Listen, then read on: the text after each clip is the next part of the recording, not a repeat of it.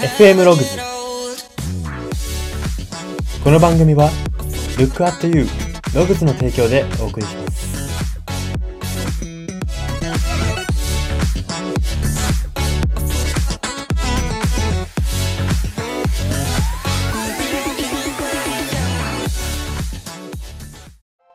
どうも。水を吸うわけでもなく食べ物を食べるわけでもなくただただ巡回する小映えとは何なのだろうと思っている人材エージェント Y です。この番組は、生きる自己啓発書と呼ばれる Y が、あなたの人生観、キャリア観に、さやかな変化を日々与えていこうという番組です。これは取り入れたいと思うものがあったら取り入れる、そんな感覚で聞いていただければと思います。さて、今回は名言考察のコーナーです。今回特集するのが、福山雅治さんの名言です。その名言というのが、本当に大切なのは、間違った時にどうするかということという名言です。はい。えー、福山雅治さん簡単に説明をさせていただきますとですね、えー、なんて言うんでしょうか、肩書きが結構多彩な方であるんですけれども、まあ、大枠で言うとですね、シンガーソングライター、であり、俳優をやっていらっしゃる方であります。はい、えー、リスナーの皆さんも多くの方は、8割ぐらいの方はご存知なのかなというふうに思うんですけれども、まあ、2020年時点、今のこのラジオ放送時点でですね、51歳をもう迎えられているんですけれども、そんな51歳を迎えられた今もなお、えー衰えることなく日本のエンタメ界を最前線で、最前線で引っ張って、えー引っ張り続けていらっしゃる、えーそんな存在であります。はい。でですね、AKB の、あの AKB を作った、えプロデューサーの秋元康さんっているじゃないですか。あの方がですね、あの方が、えよくこう言っている理論があるんですけども、それが、僕たちは福山雅治じゃないんだ理論っていうのがあるんですね。これは、プレゼンとか、え何か発表するときに、え自分の緊張をほぐす、え理論としてですね、まあ理論っていうほどでもないのかもしれないんですけれども、自分はそもそも福山雅治みたいに完璧じゃないんだから、もっとリラックスしていいじゃん。そんな福山雅治みたいに一挙、一挙手一投足を見られてる存在じゃないんだから、もっとリラックスしていこうって考えることがいいよっていう、えーまあその秋元康さんの考え方、え理論なんですけれども、まあそんな理論に出されるぐらい、順風満帆の象徴、えー完璧な象徴みたいな、えー扱われ方をしている彼の間違いに関するこの名言を特集していきたいと思います。では最初に読み取れるメッセージを読み解いていきます。ポイントとなるメッセージが大きく3つあります。1つ目です。間違いが起こらない挑戦、夢、人生は存在し得ないということです。はい。えー、間違いを起こさない方法、なんか今間違いが起こらない挑戦、夢、人生は存在し得ないって言ったあ直後にこんなこと言うのもあれなんですけども、リスナーの皆さんに一つ質問なんですが、間違いを起こさない方法ってどんな方法があると思いますか？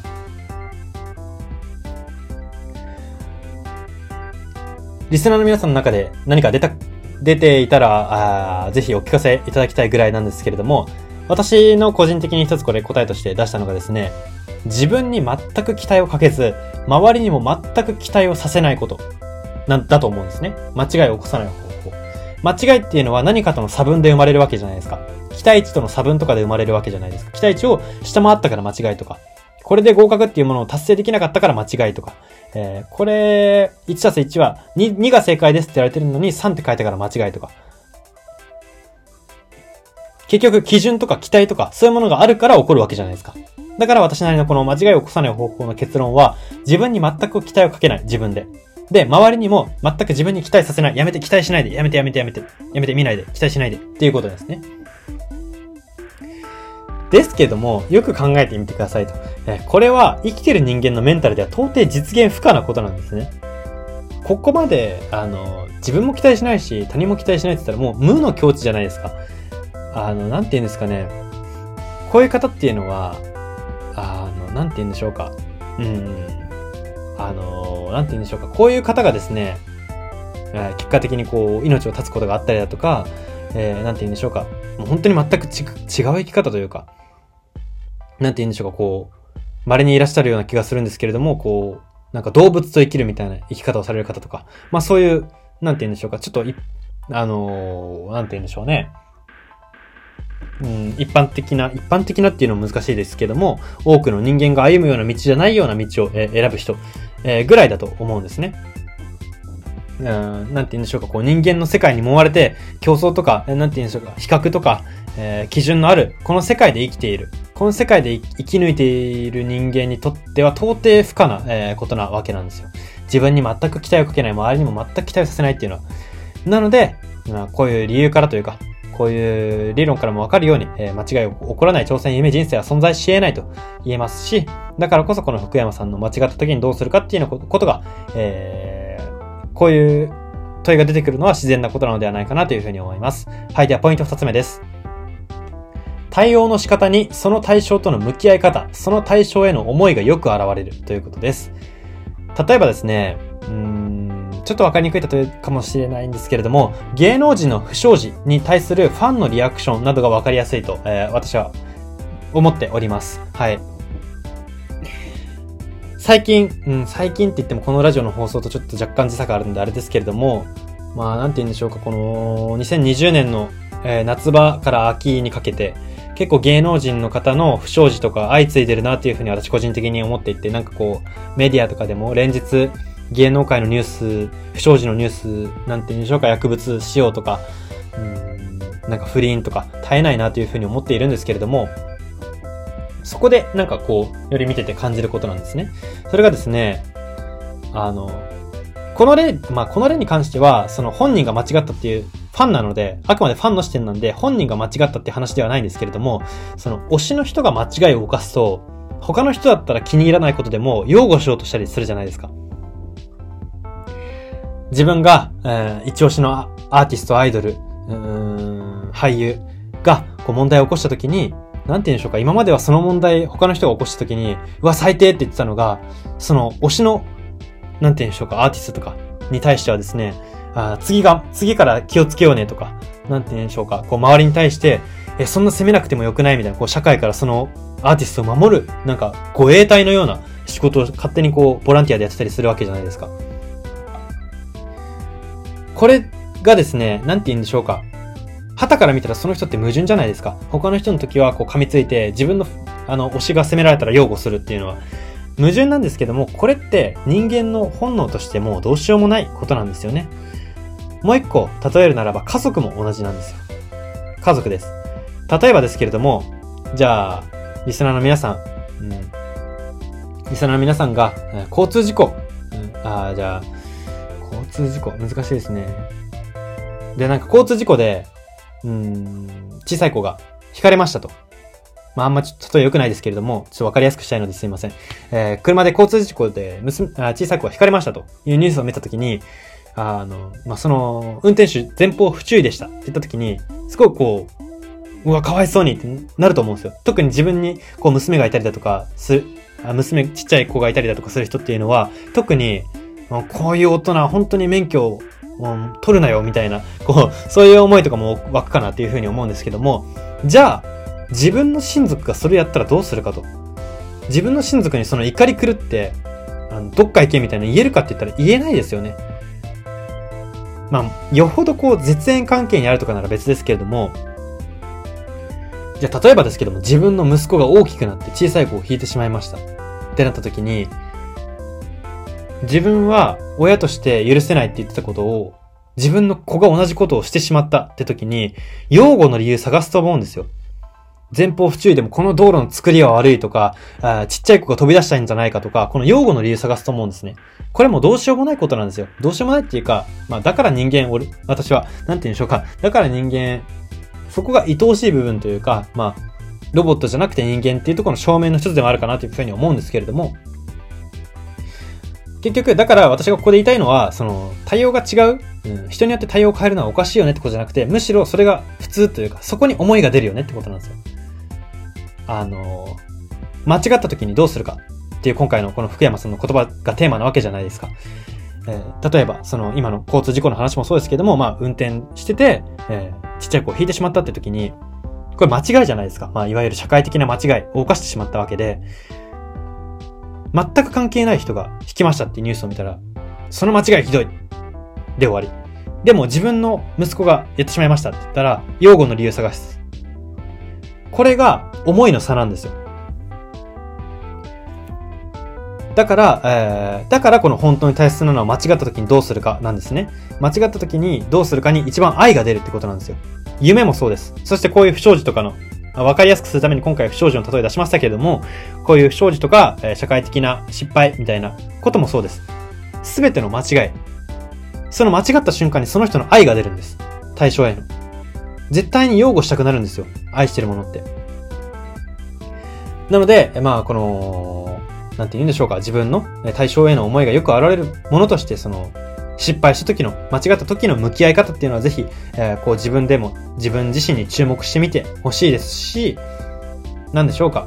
そういう時に、こう、対応で、えー間違った時に、あ、もうこんなん捨てちゃおうとか、あダメってこう、すっぱり切り捨てられるようなものはですね、もう元々いらなかったものなんだと捉えて、えーいただければ、こう、リスナーの皆さんも、えーまたはそうでない、えーリスナーの友人の皆さんも、えーこう、みんな、なんていうんですかね、より自分らしくハッピーに生きられるのではないかなというふうに思います。はい。では最後3点目です。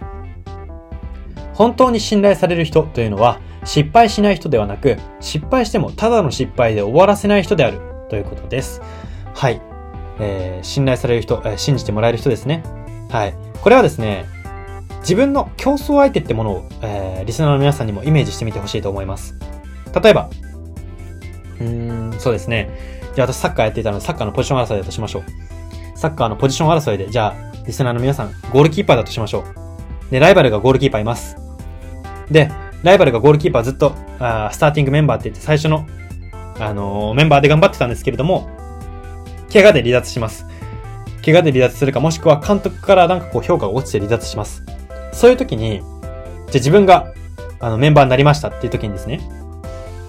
それで諦めてくれるライバルってすごくありがたいじゃないですか、こっちからすると。もちろんその切磋琢磨したいのにとかっていう欲はあるかもしれないですが、それはさておいてですね、えー勝負に勝つっていう意味ではありがたいじゃないですか。あの、一度失敗して、あ立てなくなるというか、一度、ま、間違いじゃないですけども、これは。これは失敗に近いですけれども、ポジションを取ら、えー自分が取りましたという時に、その元々ポジションがあって取られた人が、もう立てなくなって、もうダメだ。うん、ポジション取られたからサッカー部やめますって言ったら、何も怖くないじゃないですか。当たり前ですけど。でも、絶対に部活校でも立ち上がってやる。もう、絶対誰よりも部,、えー部活だとしたら、最後まで部活残ってやってやるってやってたら怖いじゃないですか。こっちも、うか、もうなんか、休んでいいのかって感じになりますよね。自分がポジション取ったわけですよ。リスナーの皆さんポジション取ったわけです。よし、やった、ポジション取ったってなってるのに、取られた瞬間から猛烈に練習して自分よりも何時間も後に帰ったりしてるわけですよ。これ怖いですよね。これを、なんて言うんでしょうか。放置しておくというか。えーこれを見ずに、まあ、どうせ大丈夫だろうみたいな言えないですよね、なかなか。で、実際にこういう絶対に不格好でも立ち上がってやる、絶対にすぐ取り返すからなっていう相手っていうのは怖いですし、時にその勢いにそのスタメンをたまたま取れた人っていうのは飲まれかねないわけなんですよ。で、結果的にこうやって取られた瞬間にすぐ取り返しに行く人っていうのが信頼されるわけで、なんて言うんでしょうか。技術がですね、その、じゃあリスナーの皆さんがさっきポジションを取ったっていう体で話しましたけれども、技術が、えーリスナーの皆さん側のゴールキーパーの方が高かったとしても、その熱意というか、その立ち上がる姿勢で、こいつは目が出るぞと見て監督が使うこともあったりするわけですよ。なのでまあこれは一つの例えでしかないですけれども、まあその信頼、えー信じてもらえる、えー長い目で見て信じてもらえる人っていうのはですね、この失敗しない人ではなくて、失敗してもただの失敗で終わらせない、絶対立ち上がるぞっていう姿勢をすぐに見せる人、すぐに戦闘態勢に入る人、と言えますし、えー改めてこの福山さんの間違った時にどうするかが大事っていうことは、えー説得力を増したのではないかなというふうに思います。はい。では、読み取れるメッセージここまでにして、ここからは人生観、キャリア観に転用するとどういうことが言えるのか、その考え方のポイントを大きく3つご紹介していきたいと思います。1つ目です。信念というのは、自分が一番諦め悪くいられることの周辺を探せば見つかりやすいということです。はい。えー自分の信念、生き方とは何なのだろうと、えー考える人も多いと思います。現にですね、日本では、えー僕たちはどう生きるかという本が、まあ、まさに本当ストレートなタイトルなんですけれども、まんまのタイトルなんですが、これが大ベストセラーに、大ベストセラーになっているわけです。まあ、それだけこの自分がどう生きるべきかっていうことに悩む、考える人が多いわけです。で、まあ、こういうのを見つけるのっていうのは本当に一筋縄でいかないことですし、わかんないです。もしかしたら40歳、50歳ぐらいになって見つかる人もいるかもしれな、知れません。そこまでの積み重ねの中で気づくこともあるかもしれません。この信念とかに気づくものは人それぞれだと思います、タイミングは。なんですけれども、まあ一つコツとしては、見つけるコツとしては、自分が一番諦め悪くいられること。うん、言い訳をしてでも絶対に負けを認めないこと。これを、この周辺を探せば、自分の信念は見つかったりするってことなんですね。負けても延長戦申し込むとか、負けても広い意味で言えば勝ったとか言い出すとか、ちょっとなんかこう、なんて言うんでしょうか。こういうことを聞くと、えー、幼く聞こえるなって思う人もいるかもしれませんが、いいんです。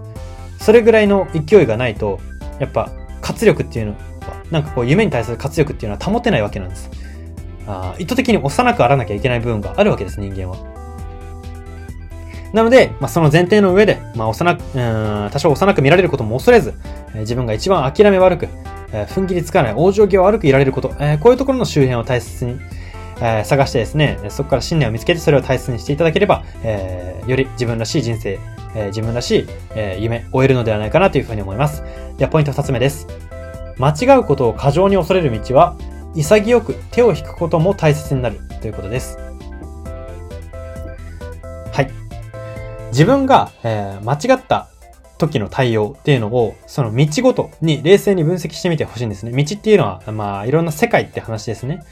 例えばですけれども、うん、じゃあ、わかりやすくするために学校の勉強だとしましょう。じゃあ、国語、数学、理科、社会、英語、国数、理、社、英って5教科あるとしまして、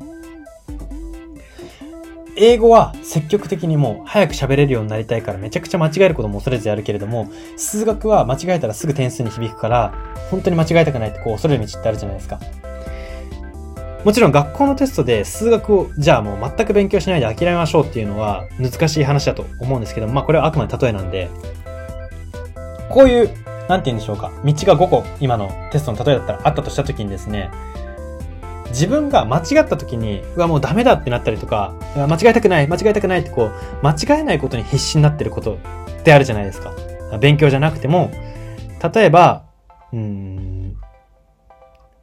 家族とのコミュニケーションは間違ってもいいけれども、上司とのコミュニケーションは間違ったらもう自分終わりだみたいな。まあ、もちろん、ああの、なんて言うんでしょうか、日本の文化的に上司とのコミュニケーション間違ってはならないみたいなのありますけれども、本当に一語一句間違っちゃダメだぐらいですね。それぐらいになっちゃってしまっている人まあ、でも上司から手を引くっていうのは難しいかもしれないですね。まあ、じゃあちょっとすいません。趣味の話にしましょうか。じゃあ趣味の話だとして趣味にいろいろとこう、なんて言うんでしょうか、年を重ねるにつれていろいろ手をつけるわけじゃないですか。まあ、もしかしたらギャンブルに手をつけるかもしれないですし、えー、もしかしたらスポーツに手をつけるかもしれないですし、もしかしたらゴルフとか、えー、ゴルフもスポーツですね。うん、なんでしょうか、映画鑑賞とか手をつけるかもしれないですけれども、まあ、そんな中で、例えば映画鑑賞で面白くない映画に出会ったとか、サッカーやっててちょっと挫折したとか、うんまあ、ギャンブル、ギャンブルはあんまわかんないですけれども、まあ、ギャンブルで大負けしたとか、こういう時にですね、よっしゃや、よっしゃもう、よっしゃっていうか、もうなんか、間違いの本当嫌だな、どうしよう、次、もう本当に間違えたくない、間違えたくない、間違えたくないってことが優先になってしまったらですね、これを捨ててみるのも一つ手なんですね。そういうことをこの2点目では言ってるわけです。潔く手を引くことも大切なんです。過剰に間違う、間違うことを恐れる、負けることを恐れるっていうのはですね、あの、なんて言うんでしょうか、結果的にそんなに大きな利益には繋がらないわけなんですよ。まあ利益とかっていうとちょっとビジネスっぽくていやらしいかもしれないんですけれども、えー、自分にとっての、えー、より良い、うん、なんて言うんでしょうか、人生に繋がりにくいわけなんですね。この間違うことを過剰に恐れる道っていうのは、持ってるだけで自分を臆病にしてしまうんです。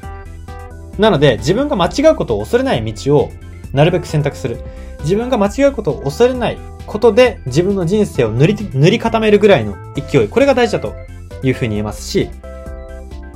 究極ですけれども、えー、自分の趣味とか仕事とか家庭とかいろいろありますけれども、そんな中で、それ、それが全部間違いを恐れない道になったら、これが最強だと思うんですよ。福山雅治さんのこの言葉でも、えー、より補強ができると思うんですけれども、間違った時にどうするかが大事っていう前提でいくとですね、全部で間違っても大丈夫、絶対立ち直るからっていうこのプライドを持てること、これが大事なんですね。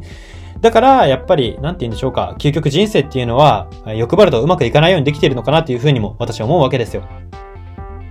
全部にこだわるっていうと、その道の数が増えるだけ、えー、なんて言うんでしょうか、そのパワーを割く、一箇所に割くパワーが減るわけじゃないですか。じゃあ例えば、家族、趣味、家族、趣味、仕事の3つで頑張ってるんだとしたらば、えー、だいたい33%、33%、33%ぐらいで自分のパワーを注げるわけじゃないですか。全力って言って。ですけれども、えー、じゃあ家族、趣味、えー、同僚、仕事、うん、元部活仲間とかなんかまあいろいろと10本11本も、こう自分のなんか足とかがあったりするとですね、一箇所一箇所に10%とか5%とかしか避けなくなってしまって、いくら口で全力って言っても、体がそう感じないんですよ。脳は賢いので、そういうところは。行動を明らかにしてないのに、自信って持たないんですよ。なので、この、一箇所一箇所に行動が避けなくなると、どこにも自信がなくなってしまうので、結果的に人生っていうのは、やっぱり多くのことを、えー、欲張、欲張ら、欲張ってはいけないというか、まあ、一箇所に集中した方が幸せになるには、えー、手っ取り早いというか、近いのではないかなというふうに思います。はい。でですね、もう一個ちょっと補足をさせてもらいますと、ちょっと長くなってるんですけれども、えー、自分が間違った時の対応、がですね、逃げ出したいというものであったら、